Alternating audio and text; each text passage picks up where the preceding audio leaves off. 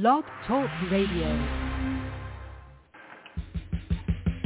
Welcome to the Neil Garfield Show, a presentation sponsored by the Living Lies blog, GTC Honors, LendingLies.com, and the Garfield Firm, servicing all 50 states and 24 countries with news and analysis about the largest economic crime in human history. This program is for general information only and should not be used as a substitute for legal advice or consultation with a licensed professional. This show is not intended as a solicitation for the engagement of any services.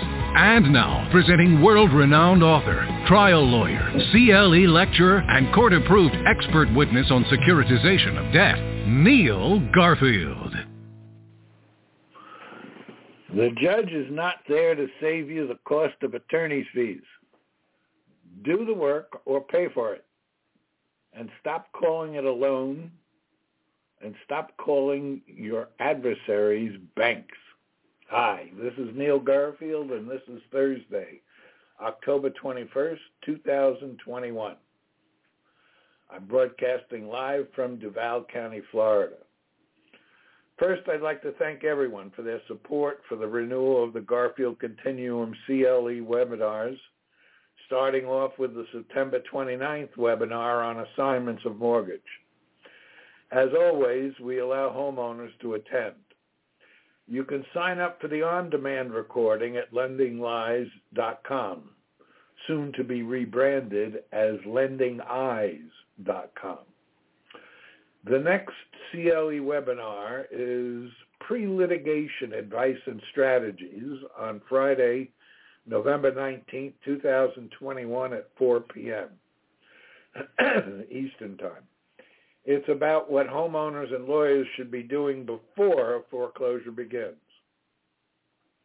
The recorded 929 webinar on assignments of mortgage is already available on lendinglies.com and the tickets for the 1119 CLE webinar on pre-litigation tactics should go on sale later today or tomorrow. It has been approved by the Florida Bar for one CLE credit. For now, we're moving to and sticking with a one-hour format instead of the two-hour format we used for the September 29th webinar. With a 45-minute question and answer conference call two weeks after the live presentation. So the Q&A for the pre-litigation strategies webinar will be on December 3rd. The actual webinar will have its live presentation on November 19th. In the news today, Saule Omarova, I hope I got her name pronounced correctly, is the nominee to lead the office of the comptroller of the currency.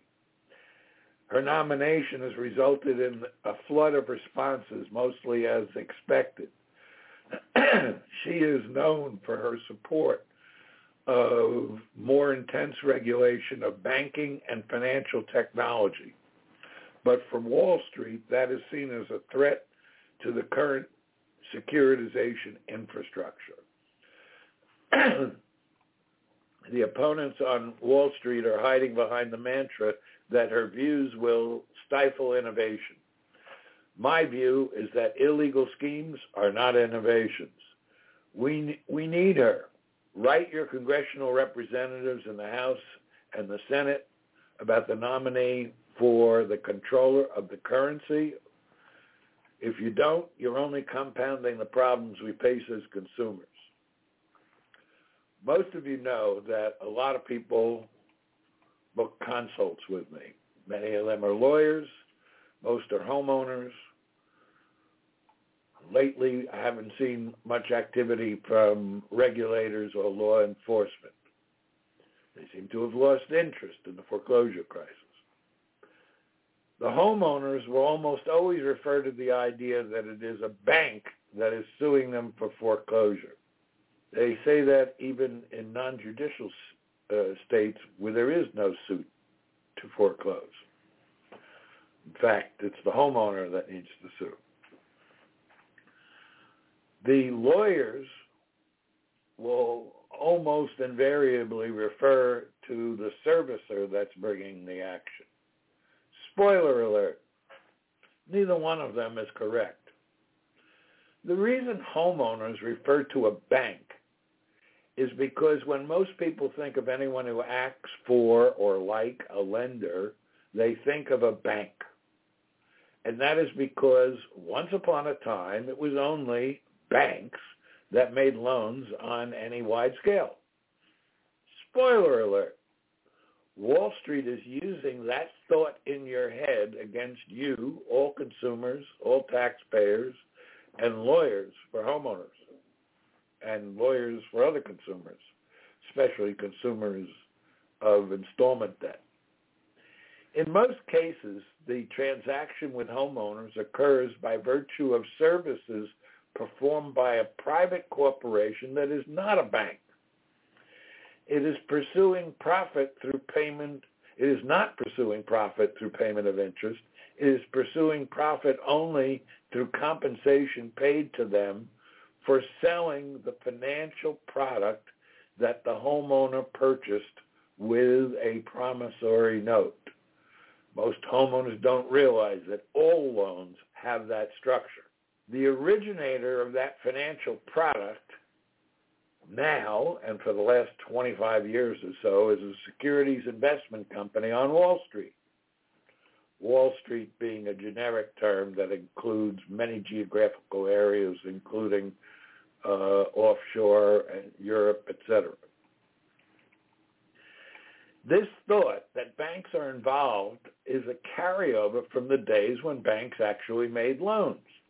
The underwriting process was an approval process based upon a careful assessment of whether or not the bank would make money on this loan through receiving the scheduled payments of interest and principal. And as the Truth in Lending Act says, underwriting for a loan transaction must be conducted based upon the viability of the loan and not for some other reason. Spoiler alert. The private, thinly capitalized corporation with whom you did business, even if it was named on the note and mortgage or deed of trust, that company was a service provider through a network of companies that serve a securities brokerage firm, not a bank. Interest on loans is not the source of profit for the investment houses who changed lending forever with their securitization scheme, also changed um, investment banking and the investment business forever by acting as and later having it ratified by the government as commercial banking, which means that the money that investors gave them were received as deposits, which is basically all that it was. Their business on Wall Street is selling securities, not buying securities, selling them, and not collecting interest on loans. From a profit or revenue perspective, looking at it that way alone, the investment firms on Wall Street don't care whether you make a scheduled payment. I know that sounds ridiculous, but it's true. That's not where their profit comes from. They only want the payment from the homeowner or from the proceeds of foreclosure in order to maintain the illusion that the transaction with you was a loan because they labeled it that way. But they only labeled it that way. They never treated it that way in any other forum except with their claims of administration, collection, and enforcement. The payments then allow them to sell more, more unregulated securities. So as long as they can show that they have a cash flow derived from either homeowners or their property, the more they're able to keep alive the illusion that it's all based on ownership of loans. It's an illusion. Your payments add revenue to them. Your payments do not repay any loan or reduce any loan account. So if you think you have a loan account somewhere and you make payments or your property is sold in foreclosure, it doesn't go to reduce any loan account anywhere. Uh, unless it's one of those rare birds that is not subject to a securitization infrastructure. So back to the days when banks made loans. Bank officers made and kept records on a loan account receivable easily accessible on their accounting ledgers. That's how they kept the records, the score on each loan that they made, each deposit they accepted, etc. Those entries on the ledger were easily supported by documents showing that they had advanced money in the real world and that the homeowner took it. You could see it and examine it if you wanted to. If the homeowner got into trouble, there would be a call probably from the same person who processed and approved the loan. In other words, a live person whose job it was to be responsible for the success or failure of the transaction with the homeowner. The job of this person was to help the homeowner restructure the transaction if it got into trouble so that the bank still made money or at least minimized any loss on the loan account on its accounting ledgers. This live person would act to enforce the loan or work it out in the best interest of everyone. Spoiler alert. There is no such person in most loans today. There's nobody who cares. Nobody who cares about reinstating the loan because the foreclosure accomplishes the same thing as reinstating the loan for them, except that it doesn't give them all that free money that comes from selling the property. It gives them the proceeds of sale to pay off a wide variety of service providers who are like parasites who orbit the foreclosure scheme. Back to the lawyers. They often refer to the servicer. This is because by now most everyone, including lawyers, are accustomed to dealing with a company that claims to be authorized as a servicer. And the assumption is that the company claiming to be a servicer is depositing money into some depository account of the servicer or of some successor lender who paid value for the deal. Spoiler alert. It is rare that the private corporation with whom you did business sends you a letter signed by one of its officers that says that the business of accepting deposits and making disbursements to creditors has been transferred to XYZ servicing. Instead, and most people don't take notice of this, homeowners usually get an unsigned document that is in fact not easily seen from the face of the document, but it is in fact neither generated nor sent by the company that is claimed to be the servicer and the document shows the letterhead of that company that is claimed to be the servicer. So naturally, the lawyer assumes that it came from the servicer or the company named as servicer. All this is accomplished through what is now known as FinTech, F-I-N-T-E-C-H, financial technology, who basically are the controllers of the whole scheme and most of that is controlled by ICE, the Intercontinental Exchange, which owns MERS and the New York Stock Exchange and so forth. And it is rarer still, virtually non-existent, that the supposed servicer deposits any money because even if you make the payment payable to that company, in other words, you're making out a check and you say XYZ servicing, it is still routed through a lockbox system where it is received, it is diverted, received, and deposited into accounts that are neither owned nor maintained by the company claimed to be the servicer. Also hard to believe. Also something that you can just demand in discovery. So they have no first-hand records of any transactions because they weren't party to those transactions, including payments from you proceeds from a foreclosure. Because all the payments made by you occurred out of sight and out of control of the company claiming to be a servicer. Homeowners first start their research on the internet where they discover either a promise or they interpret to be a promise or guarantee of some magic bullet that will stop any foreclosure, most of which ignores everything or almost everything I have said so far on this show or anywhere on my 14-year-old blog or this 7-year-old radio show. The only thing that will stop a foreclosure is a court order. There are no exceptions to that rule except the voluntary withdrawal of the foreclosure by the parties who initiated it.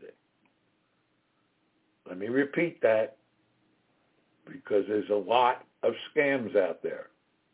The only thing that it will actually stop a foreclosure from happening or an eviction is a court order. There's no notice, no letter, no telephone call that will stop it. A court order will stop it, or the voluntary withdrawal of the claim. How do homeowners win? I keep telling you, but only a few are listening, and they are winning. The rest are arguing with me, or they believe they did not, they did follow my advice and it, it didn't work. Let me be clear. There are no guarantees if you are going to court. There are no exceptions to that.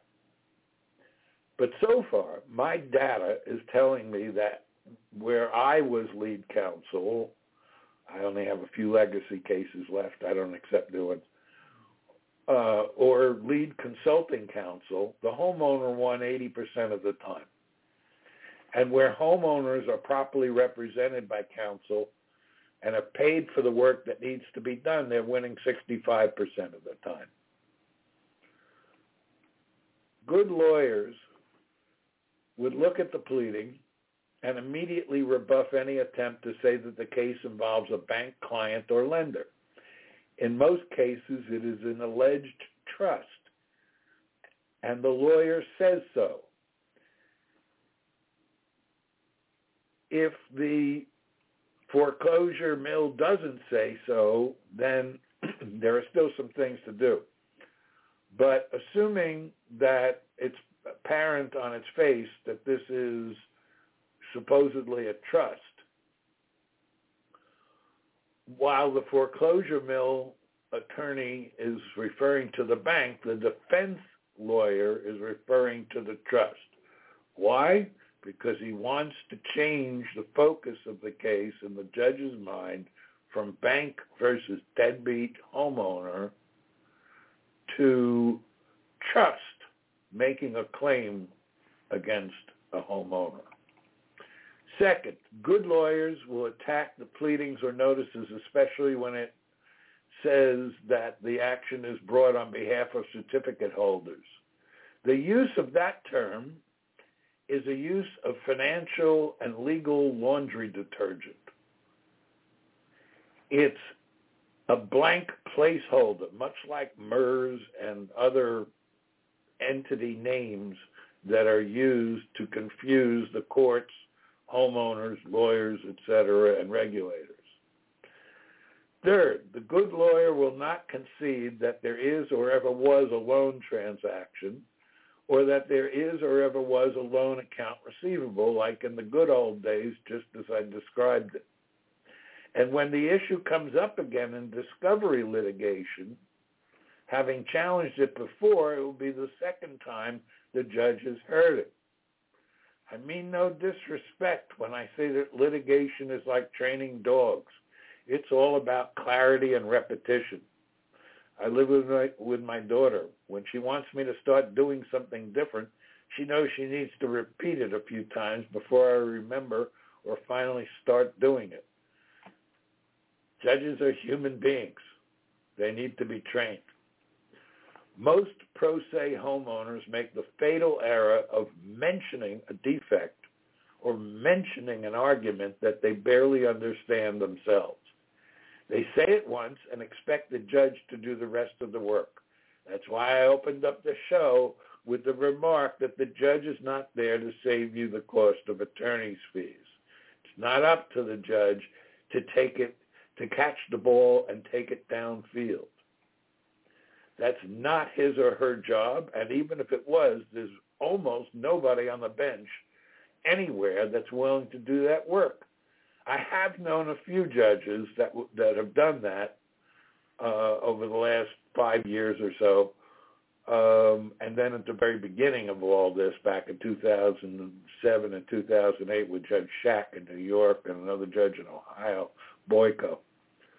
But I can count them on one hand and still have room to type with one finger. They're human. Get over it. Next, learn and follow the rules. If you don't lose, if if you don't follow the the rules, you, you're going to lose. The good foreclosure defense attorney understands that the claim belongs to the opposition. That sounds obvious. Almost everybody forgets it. The claim belongs to the opposition, the one who is making the claim. It is not owned by, nor need it be proved by the homeowner. So the good foreclosure defense attorney sticks to the rules and then aggressively keeps the foreclosure mill's feet to the fire. The good foreclosure defense lawyer challenges everything. By the way, the good foreclosure defense lawyer loses some cases, no matter how well it is litigated. That's life. He or she admits nothing until it is ruled upon by the judge, and even then tries to get the judge to change their mind as more and more issues pop up. The good lawyer says to the foreclosure mill that it's very interesting that you say you represent ABC Bank as trustee for the XYZ Trust on behalf of registered holders of certificates. But then the defense lawyer asks, so which is it? Is your client the ABC Bank, the named trustee with whom you have an agreement for representation? Or is it the trust? Or is it the certificate holders? If it is the certificate holders, then why are they not named? If it is the certificate holders, then why is the trustee or trustee named at all? If this is being brought on behalf of the certificate holders, then they should be named and they are the parties that are making the claim. Of course, that never happens because certificate holders, A, are not beneficiaries under the trust, and B, they're merely holding an IOU from an investment bank on Wall Street. They have no interest in any loan or any transaction with any homeowner. If it is the certificate holders, are you saying that they will get the proceeds of sale of the property if you're successful in getting a judgment or sale order? You're never going to get an answer to that if it's done properly and litigated properly during discovery, you can make an issue with that and get a motion to compel, eventually leading to a motion for sanctions, motion for contempt, and so forth. Those motions for sanctions and contempt are what turns the tide because they can't put on evidence that a certain matter is true, for example, that they own the claim, if they refuse to provide the backup that anyone who owned the claim would have. If the certificate holders are not intended to get the proceeds of sale, then why are they even named as a class or group? What are they doing there? Who is it that maintains a loan account receivable due from the homeowner as per their own accounting records? Can we see it? You are not bringing a representative of the named claimant to the trial? Hmm. I would think that an officer of ABC Bank would be saying, here, here's our ledger, shows the establishment of the loan either by us or by somebody else, and it shows every financial transaction affecting this loan since it was created. That's what happened once upon a time, and the law requires what happened once upon a time. The law does not allow the use of virtual claimants, virtual plaintiffs, who are never going to see the money and have never touched a penny in their lives from homeowners or the proceeds of sales. So if they're not bringing a representative of the named claimant to the trial, why not? Maybe the defense lawyer will subpoena someone at that bank who is the trust officer for the trust account that they say the trustee is maintaining. You'll find there isn't such a trust account. And there'll be nobody at ABC Bank that's willing to come to court. They will fight like dogs. They won't answer? Okay, here's a motion to compel. Still no answer? Okay, here's a motion for contempt and a motion for sanctions. Every good lawyer, good foreclosure defense attorney has learned one basic fact. The deeper you dig, the better the offers. The deeper you dig, the closer you get to total victory. Now, let me add just as a as an add-on to that that the deeper you dig, the more issues you're going to find that you've got to dig into. And that's why litigating these cases are expensive. It should be because all the cases that homeowners win are basically decided that way because the case never should have been brought to begin with. It should be that these cases end front end where they are dismissed because they have not established the claim. But it isn't. And what Wall Street is using against you is the fact that they can last to the end even with a completely defective claim because they think you can't and you won't. That's it for tonight, folks. Thanks for joining us. See you next week. The opinions expressed on The Neil Garfield Show are those of its hosts and should not be ascribed to any other persons or entities. For more information about Neil, the blog, or upcoming seminars, please visit livinglies.me. Give us a call at 954-451-1230 or send an email to neilfgarfield at hotmail.com. Thank you for listening to The Neil Garfield Show. If the information has helped you, consider making a donation by visiting livinglies.me.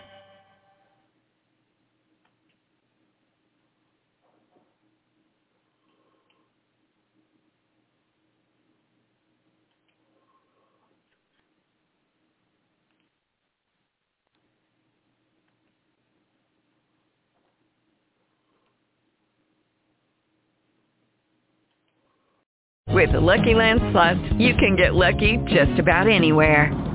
This is your captain speaking. Uh, we've got clear runway and the weather's fine, but we're just going to circle up here a while and uh, get lucky. No, no, nothing like that. It's just these cash prizes add up quick. So I suggest you sit back, keep your tray table upright, and start getting lucky. Play for free at LuckyLandSlots.com. Are you feeling lucky? No purchase necessary. Void where prohibited by law. 18 plus terms and conditions apply. See website for details.